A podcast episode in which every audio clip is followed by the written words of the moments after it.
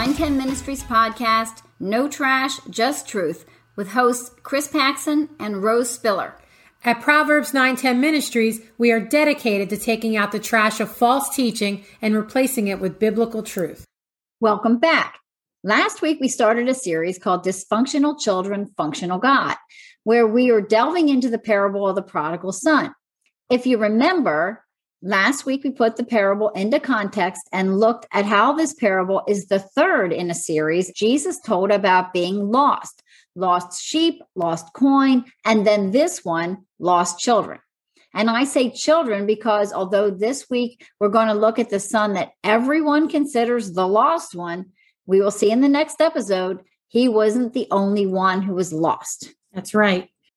Chris, my husband and I like to walk around our neighborhood and we like to look at the mountains that surround where we live. And about a mile from our house is a cemetery. So one day recently, we were walking through that cemetery and we were looking at all the stones. We were reading names and dates. There were some who died as far back as the early 1800s and some who just died this past year. There were some who died as infants and there were some who lived well into their 90s. And we noticed something else. Some of the graves were well taken care of, they had fresh flowers, and some were overgrown from neglect. There was even a few graves we saw that just had a marker with nothing written on it at all.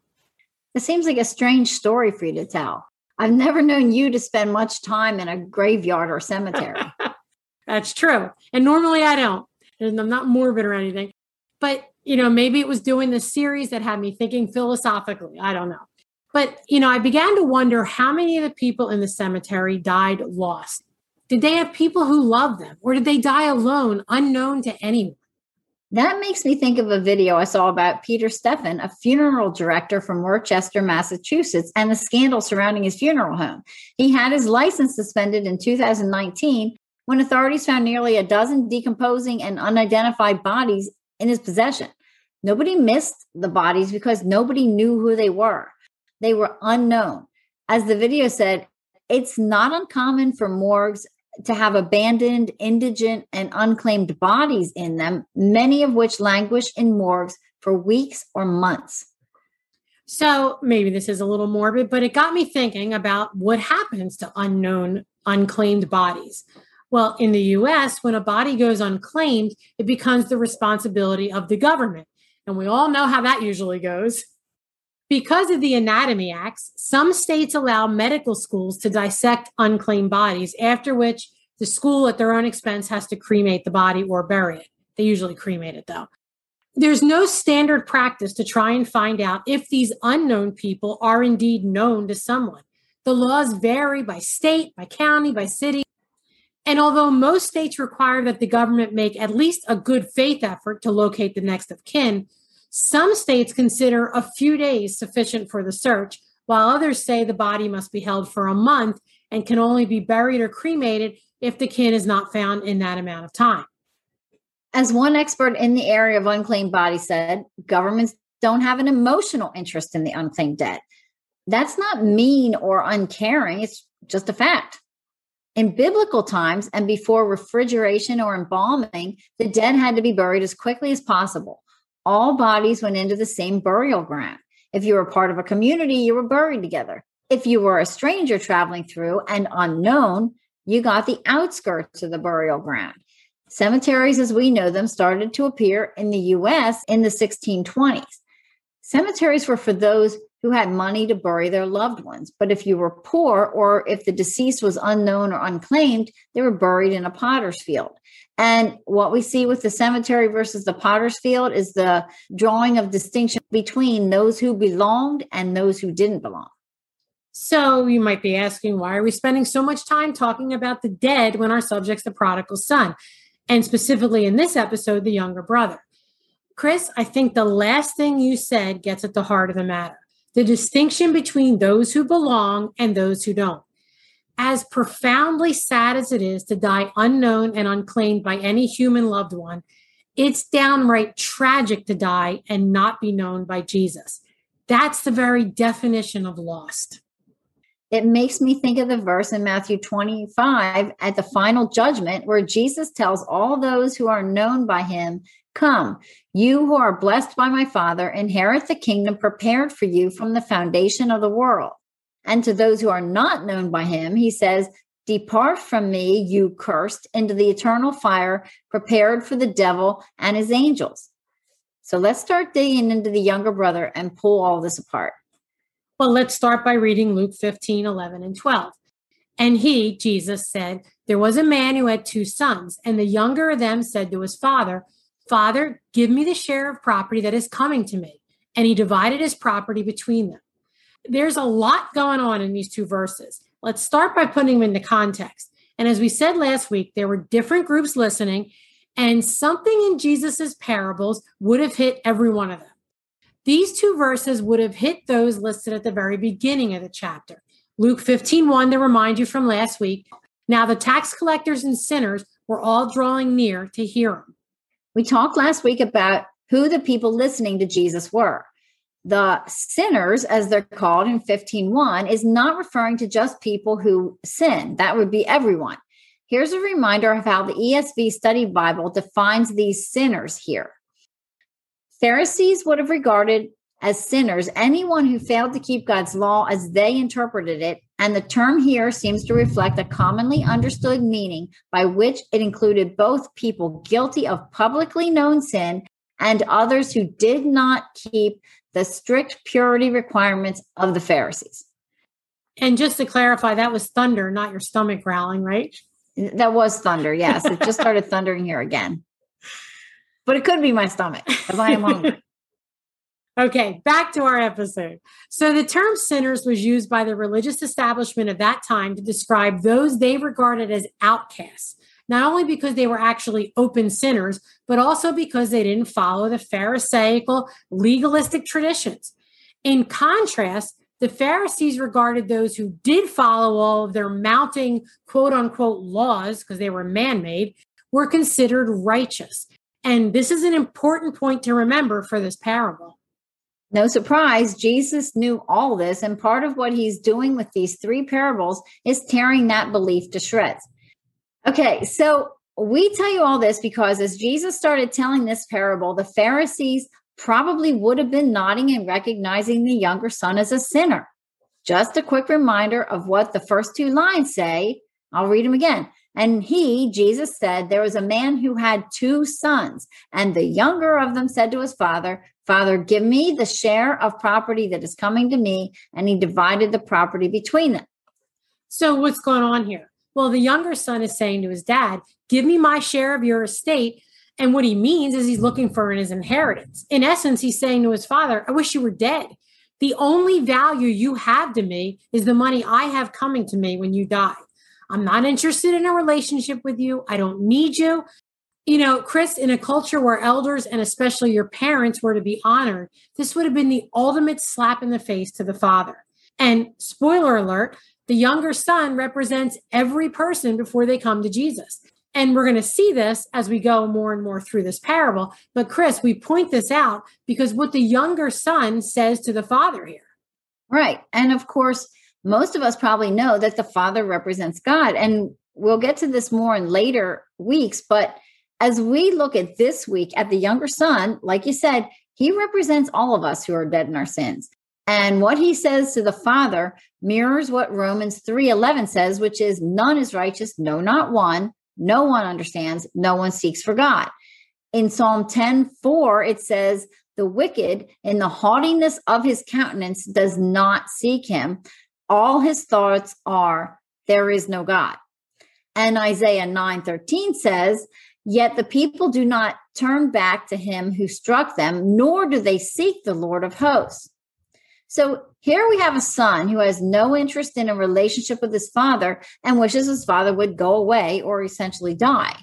And, you know, just give him what he thinks is, that he's entitled to so he can live the life he wants exactly as he wants. That's right. He wants what he considers the good stuff, which is money in this case, from his father, but doesn't want the father. Chris, as those verses you read show, this younger son's attitude is the quintessential attitude of an unbeliever. They're happy mm-hmm. to take the good stuff God gives beautiful weather, a good income, a nice place to live, friends, etc. But they don't want anything to do with God and his commands for their life. In the younger son's eyes, his father was an obstruction to what he wanted. He wanted the father to get out of his way, keep his advice, his rules, his relationship, and just get out of his way and let him live his life on his terms. He wanted what he considered freedom. And this father gives his son exactly what he asks for. He divides his estate up and he gives the younger son his share. I, I think we need to pause and realize that what this father did cost him greatly. He should have had that money as a resource for the rest of his life, but now that money is gone. So, at great expense to himself, the father gives the younger what he wants and he leaves the son to himself to his greatly desired freedom from his father. Let's continue with the parable in Luke 15 13 to 16, which says, Not many days later, the younger son gathered all that he had and took a journey into the far country, and there he squandered his property in reckless living. And when he had spent everything, a severe famine arose in that country, and he began to be in need. So he went and hired himself out to one of the citizens of that country who sent him into the fields to feed the pigs. And he was longing to be fed with the pods that the pigs ate, and no one gave him anything. There's a ton to unpack in these three verses. First, notice the son goes to a far country. He wants to get as far away from the watching eye of his father as possible. He wants to be free. But as he soon finds out, freedom from the father isn't all it's cracked up to be. Without any guidance from his father, he blows all his money on basically stupid and destructive things. You know, I'm sure having money and being able to do whatever you wanted felt good at first. You can almost imagine the son in the beginning drinking, partying, you know, maybe hiring prostitutes and thinking, this is the life. This is what being under my father's roof and rule has kept me from all these years. And don't we all know unbelievers who think living under God's commands is stifling and suffocating? Don't we see them reveling in their sinful lifestyles, throwing it in the face of anyone who watches? Don't we see some who are almost drunk on the idea of flipping off the commands of God? And don't we hear them say that they found true freedom in being who they want to be without the restraining hand of Scripture? Don't we even sometimes contemplate ourselves if not living by God's commands would be easier and more freeing for us? The son chose a path that he believed was better for him and would ultimately bring him happiness. You're right. And we can all have those thoughts. And as we see, though, that wasn't the case at all, not even a little bit.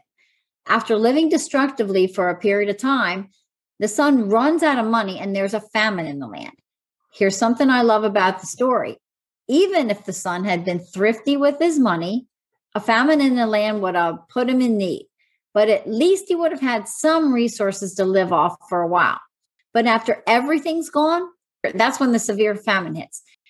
He was in a foreign land alone, away from his father, with no money, no home, with nothing. He had nowhere to go and no support or resources to rely on. So, whether he was reckless or somewhat wise with his money, being apart from his father put him in a position of need.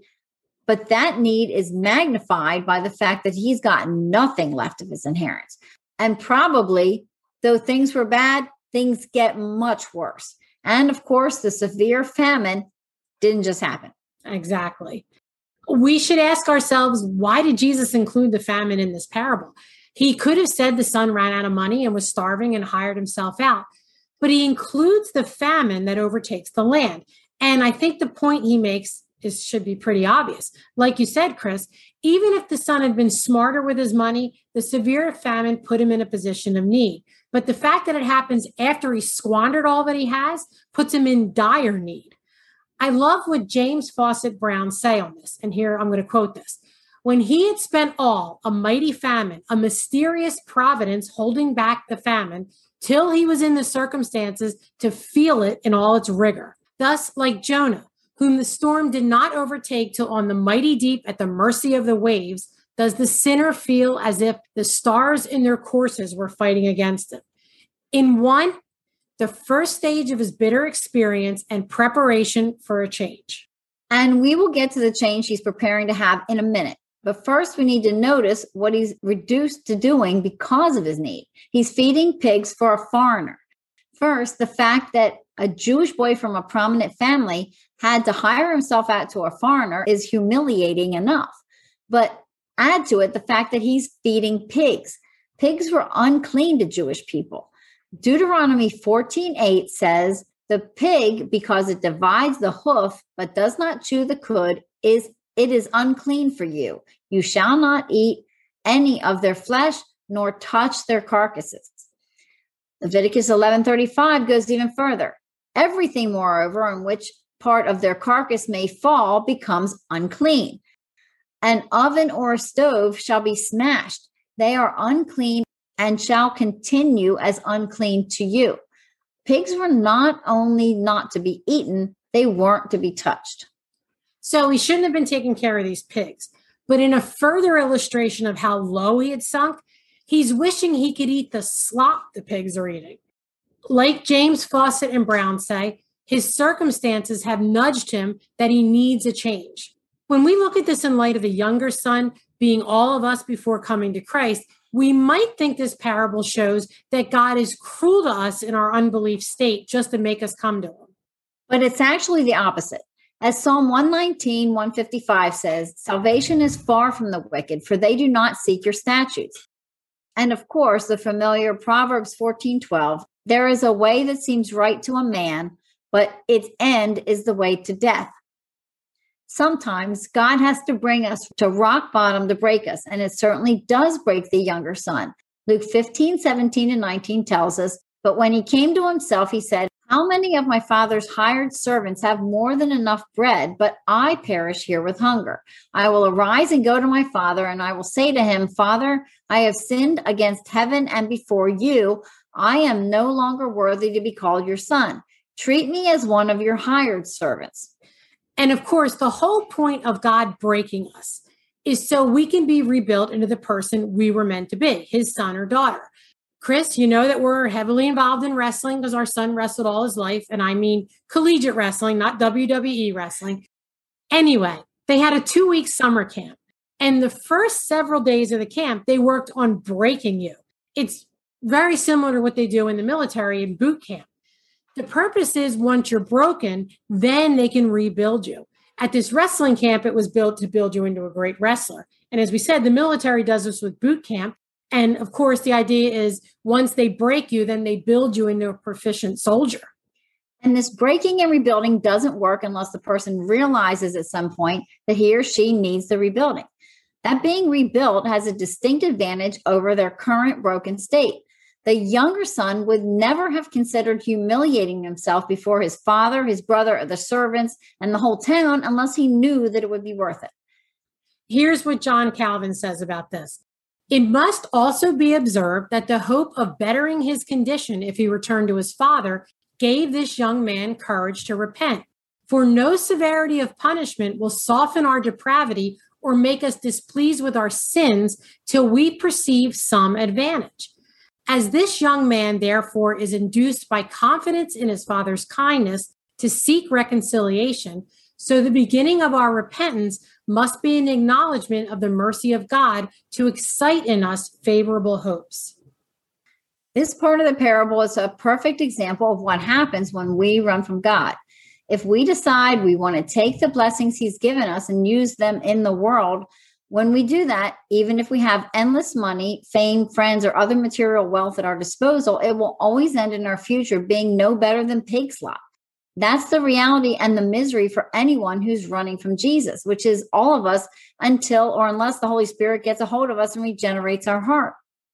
You know, we started this episode talking about those who've died and were unknown by others. And as we said, as sad as it is to be unknown by other humans while we walk the earth, that's nothing compared to being unknown by God. As Matthew 7 21 to 23 says, Not everyone who says to me, Lord, Lord, will enter the kingdom of heaven, but the one who does the will of my Father who is in heaven. On that day, many will say to me, Lord, Lord, did we not prophesy in your name and cast out demons in your name and do many great works in your name? And then I will declare to them, I never knew you. Depart from me, you workers of lawlessness. Not only does Jesus not know people who thought they were Christians and who thought they were following him, but what about the unbelievers? Exactly. Same thing. Exactly.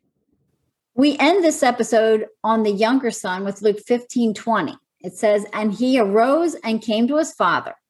The only reason the younger son was able or had any inclination at all to go throw himself at the mercy of his father was because he belonged to his father. He was one of the father's own. To be sure, there were some rich men in the land that he was in, maybe even some who were pretty generous, probably some who were, but they were strangers to him and he to them. By this point, he's filthy and smelly and probably pretty unpleasant to be around. And you can imagine a very different scenario if, in his present condition, he knocked on the door of someone who he didn't know. He probably would have had the door slammed in his face or had the police called on him and been drug away to prison. But he rose up and went to his father, the one he belonged to, the one to whom he was known. And that's where we're going to leave you today. We'll pick up next week. Thanks for tuning in. If you missed the Christmas in July event that we were a part of last week, you can catch all the posts and videos, including the cover reveal of our new book, The Bible Blueprint, a guide to better understanding the Bible from Genesis to Revelation, on our website, on our Facebook pages, and our MeWe pages. The videos are also on our YouTube and Rumble channels. And don't forget, coming up in three weeks is our 100th episode. You can still enter the giveaway by submitting a question to Proverbs 910 Ministries at gmail.com or by reviewing this podcast and sending a screenshot of the review along with the platform that it's posted on. Have a blessed day, everybody.